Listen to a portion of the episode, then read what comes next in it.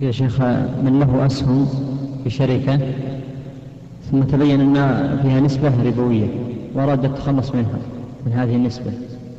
ففي أي الوجوه يصرفها مثل المساجد أو كذا أو في أشياء مخصصة فقط يصرف فيها؟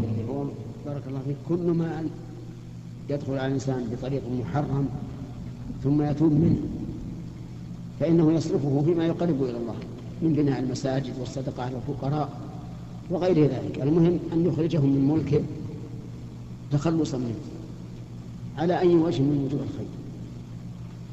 حتى في بناء المساجد حتى في الصدقات على الفقراء. نعم.